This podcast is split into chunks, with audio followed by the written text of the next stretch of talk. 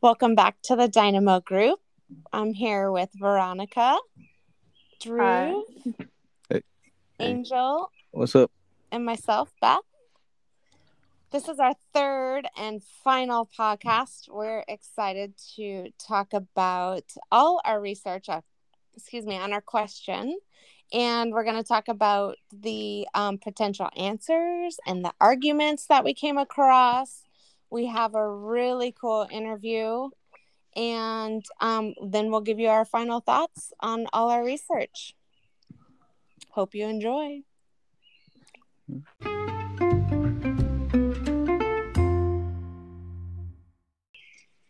So, looking back at our first podcast, we set out to answer the question what would be the most efficient way to lower mass incarceration rates in Washington?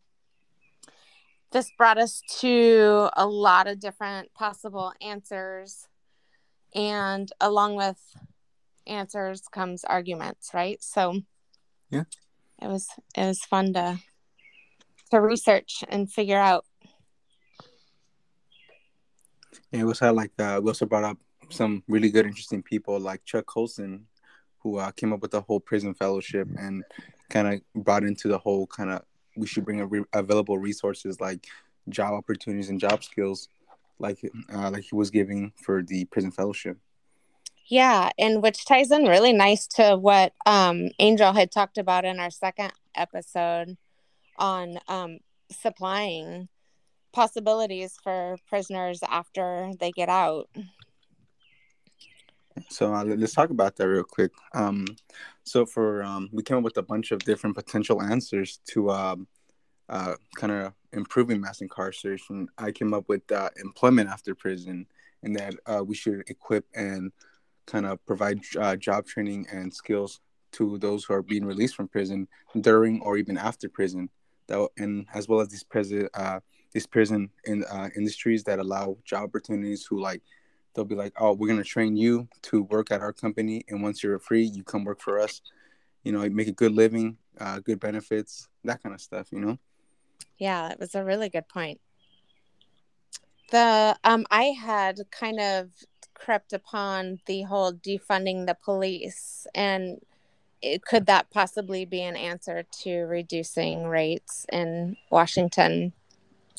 And first I had to kind of find the definition of it because there were seemed to be two different mindsets on it, but what um, it really means today is basically allocating funds elsewhere. So instead of their big umbrella budgets, pieces of the pie would go out to things like Angel mentioned, um, supporting employment for prisoners or rehabilitation, or what you'll hear soon from Veronica alternatives Yes. to prisons and jails. So, Um, so about alternatives, um, basically you get an option. So for example, it's usually with lower like lower crime. I'm trying to figure out exactly how you would word it, but it'd be like lower crime cases that would be able to get the opportunity to have an alternative, which basically the alternatives is you would instead of going to jail, you would either pay a fine, a restitution, you can you do community service, there's probation, house arrest, um, inpatient drug alcohol rehabilitation. There's inpatient psychiatric treatment, which is probably one of the most um, alternatives that are used actually because nowadays everybody can get men- mentally signed away and say that they were not mentally fit and that's why they had did the crime they did um, or there's another thing called work release which is kind of like a halfway house. So it's the same it's, it's the same concept of being in jail but you live in a house with a bunch of other people that are also like i guess an inmate and you go to work and you have a certain time you have to be home and you stay there every single night. So um, that's kind of just the alternatives to jail and prison that we have came up with. Nice. Well, um, with our whole subclaims and kind of our own solution, there were some um, arguments and some kind of facts that uh, show that it'll probably take more, or our um, our answers alone won't be enough to solve or improve mass incarceration. But before we get to that, um, I had me and uh, Beth interviewed a special guest. Um, so here's that uh, quick interview. Enjoy. All right, now Tom, for our next portion of the podcast, like I said last episode, we will have a guest. Let's have him introduce himself. Hi, my name is Myron Travis. I um, currently am an assistant professor at Everett Community College. I have 36 years of law enforcement experience, graduated from the University of Michigan Dearborn, and um, just excited to be here and be part of this podcast and share some thoughts about uh, the subject matter at hand. Thanks for being with us. Yep, this will be a really good help with our topic. Um, Beth, would you like to um, kind of give him what our topic is about? We have been discussing um, kind of over the whole semester here. Um, a question we posed was what would be the most efficient way to lower mass incarceration incarceration rates in Washington. So we kind of did um, some potential answers and then the arguments to those answers. And and now we're kind of reaching near something we've kind of concluded as most of our answer but it brought up a lot of good arguments and questions as to what actually might work to help with this.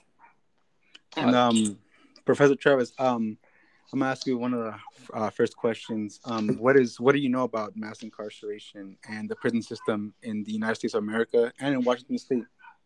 Well, I've never really studied it specifically and isolated to Washington State. I generally covered it cover it in a more broad sense when I look at it and study it and even prepare for lecture.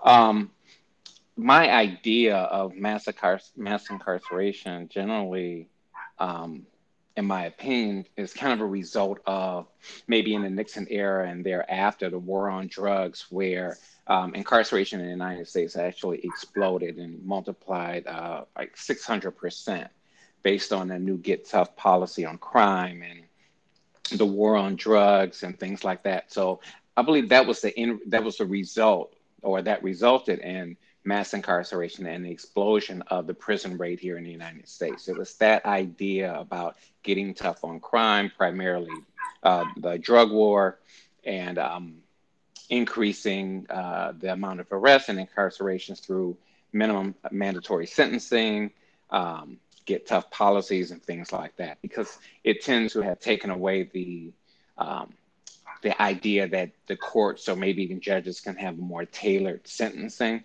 that might help an individual. We ended up through these new policies, um, the mandate of mandatory minimums and mandatory sentencing, which kept people pretty much incarcerated. Oh, um, so we discussed throughout this uh, course about different solutions of how we can um, reduce mass incarceration and prevent people from reoffending. Let me ask you a question would job programs and things like federal prison industries and anything that provides job skills um, help uh, those who are released from prison from reoffending or reentering the system? A lot of times when we talk about uh, rehabilitation, we talk about job training and job skills, but um, my attitude towards that has to extend beyond um, prison release because you can train an ex offender or give them job skills or job training, but once they get back into society, there's still challenges that they face. Um, employers are reluctant to hire them, and if they are hired, they hire they're hired at a reduced rate, or they tend to statistically make much less than someone who's not an ex-offender. So these are some barriers that they would be um, confronted with, and oftentimes offenders are released from prison and they return to those environments that created or provided a social strain that caused them to offend in the first place. So you have those barriers, and on and incorporated with that is once you become an ex-offender, you lose basic rights. You lose rights to uh, government and public benefits. Um, your employer or employment potential is reduced. Um, housing opportunities are reduced. So when I look at the issue of recidivism, I look at all these different factors that add up to an enormous challenge for that specific offender to integrate back into society and be successful. So we have to look at different facets of the entire process, not just job training and, and while they're in prison, but what happens after they're released. Beth, you got any questions? I do actually. Thank you. I we were looking into um, as one of the potential answers as you were kind of talking about going beyond the in prison courses that would set them up for success, but things like halfway housing and and would it be possible to i mean is that something that could actually really happen as far as funding maybe even in the course of what is being called defund the police but just allocating different funds for places like halfway houses and rehabs to keep um, the ex uh, prisoners clean and safe. Well absolutely. I think to provide them a place because many prisoners or offenders are released and they either have no place to go or they go to a place again where there's social disorganization that created the causal effect for criminality in the first place. Okay. So so to um, redirect funds, and in my opinion, that's what defunding the police is about. It's not necessarily defunding or eliminating police organizations. It's reallocating certain amounts of funds to help um, with recovery and recidivism and providing resources for ex-offenders who are released, which I, I can appreciate those viewpoints. So yeah, I think it would be a great benefit to provide a halfway house so they would have some place to go. Oftentimes, um, federal agencies may contract or partner with hotel hotels that give them a reduced rate, or they can stay there for a specific period of time um, um, at a reduced rate, or maybe the expenses are already paid for that allow them an opportunity to kind of um, uh, get stable enough to reintegrate yeah. in society. So all those things are a big help. But as I look at again the totality of the circumstances and the situation that ex offenders find themselves, it's so many other things because not only do you have that barrier, you have the employment barrier, you have the, um, you know, many uh, felon ex felon offenders don't qualify for government or um, uh, public assistance subsidies. So yeah. th- those are laws that I believe that should be looked at and reevaluated. Because if we're really serious about helping someone who has paid their debt to society integrate back into society, then those are the types of things we need to look at. It's like, are we really helping them, or are we really creating a um, an environment, an unwinnable situation? And yeah. and that's where we end up with seventy percent of offend- ex-offenders uh, reoffending and, and you know um, increasing the recidivism rate because once they're out in uh, society and they inter- try to integrate back in, they're oftentimes unsuccessful. You have um, a social strain that that just encapsulate them and they find themselves just reoffending because they have no other recourse. Hmm. Um, looks like we're almost uh, running out of time here, but I will ask uh, one last question. Um, so, knowing about um, what you know about mass incarceration and um, all these uh, kind of prisoners reoffending, what is the what is the one challenge that um, that might pose in improving mass incarceration? to improve mass incarceration. I believe yeah. I believe um, judges should have the right to um, tailor sentences specifically to the individual. I understand that there's different degrees and and um, seriousness of crimes that may or may not be committed, but um, we need to tailor sentencing to the individual and the individual's needs. Because if a person's addicted to substance or drugs, incarcerating them may not be the answer. Drug treatment will be the answer to help them get over that barrier or that challenge and then be able to be productive in society. Um, job training, let's go back to that. Um, instead of incarcerating a person because he did not have a job and he committed a crime to feed his family, let's say, let's provide some job training and let's incentivize employers to hire ex offenders who uh, prove themselves worthy to um, allow them an opportunity to be gainfully employed. That's great. Thank you so much.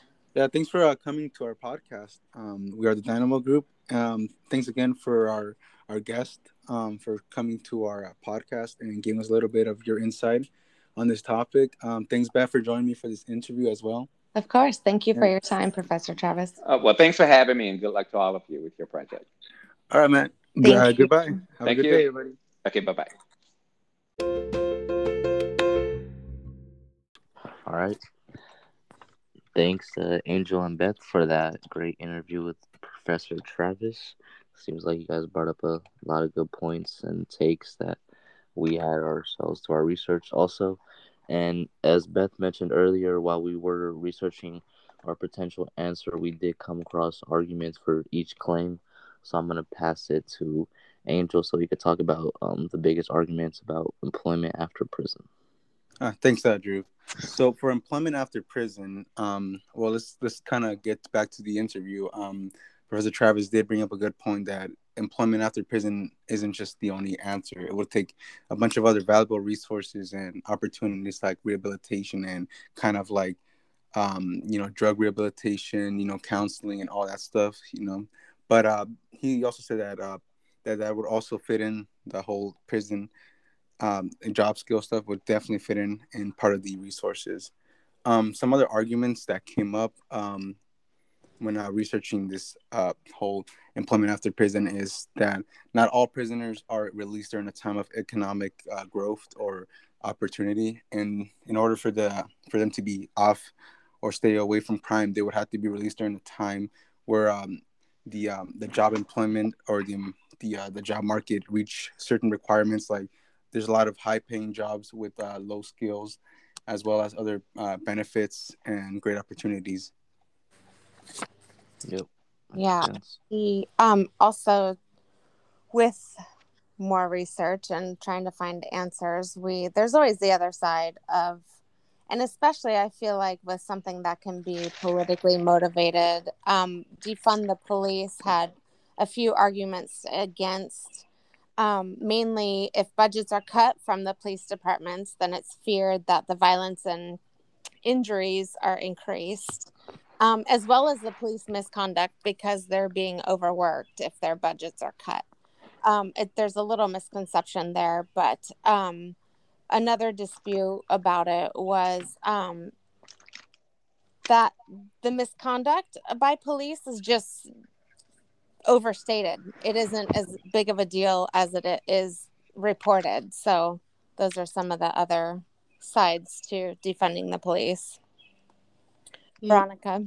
Oh yeah. So Yeah. also with going in with arguments that we found with our claims, um, the major one with when it comes to providing the alternatives to the prisons and the jails that people have found to be wrong was that people aren't really getting the whole, you know, you do the crime, you do the time.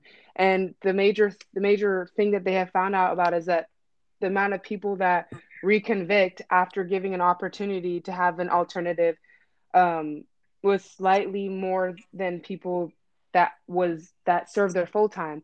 So I think instead of like completely taking away of the providing the alternatives, I think there just needs to be more of like a policy made for specific inmates that are allowed to receive these alternatives. Um, because the major problem is that these people are reconvicting that that we're given these alternatives. So it's kind of just like, okay, how did we give this person this alternative to not go to jail? But then as soon as they they they take it and then they do something wrong with it again. Took advantage of that Yeah, yeah, they're taking advantage of the opportunity. So I think that with when it comes to our claims and all of our arguments that we have found against our claims, there's always the good side to it, which we've already have we, we have stated. So I think that just comes into our final answer of like what we what we believe would be the most efficient way to lower mass incarceration in Washington, which is, on my opinion, I don't think it's specifically one thing. I think every claim that we have made would help contribute to lowering it. Yep. Yeah, absolutely. And it was kind of interesting to hear Professor Travis along those same lines, and he's been in it firsthand, front line. It seems So like with the alternatives to like the prisons and jails, I guess the uh inmates they're probably just not like getting. It sounds kind of messed up, but like punished. So like they don't Mhm. get a like a fair punishment, so they just take advantage of the opportunity because they're like, oh, I could just you know go to a. Yeah. I don't have to go to prison or jail if I do something wrong. You know. I guess. all right looks like we should uh kind of get ready to um get the overall message, uh, Beth. You know, we um this has brought up a, a lot of it's been amazing and we kind of kind of concluded that along with Professor Travis, mass incarceration in Washington state can be fixed. Um, not one thing is going to do it, but um, but it is possible. Housing and public assistance, jobs and services like rehabilitations will reduce recidivism, and um, it's possible. We have faith. For sure. Let's yeah, do there it, is- Washington. yeah, there isn't just one correct answer, you know, to this uh to the solution. You know, we all pro- came up with our own answers, which obviously kind of can come together and make a whole system to improve mass incarceration. Look how good we Yeah. are. We figured it out. Yes. And actually, there's probably some more um other kind of uh, answers that we haven't even come up with. Maybe somebody else will come up with more answers to add or kind of um, Definitely. add to our home solution. yeah. Yeah, I mean, there definitely isn't an overnight solution. You know what I mean? Like, it's a system that's been corrupt for decades now, so For sure. it's gonna take time to fix it. It's everyone needs to be a part of it. That's what it is. Everybody needs to be part of the solution. All right, then, guys. We did it. Nice work. All right. Group. It's Dynamo been a pleasure. is a wrap. And uh, I'd like to thank again our uh, once again our our guest, uh, Professor Travis, for giving his insight. Definitely. Yes. All right, guys. Uh, it's been a great um three episode season. So Yes. Nice work. Will Nice there be a work. next season? Find out. maybe. All right, guys. Thanks for being part of the Bye. group. Thanks for listening, everybody. All right. Goodbye.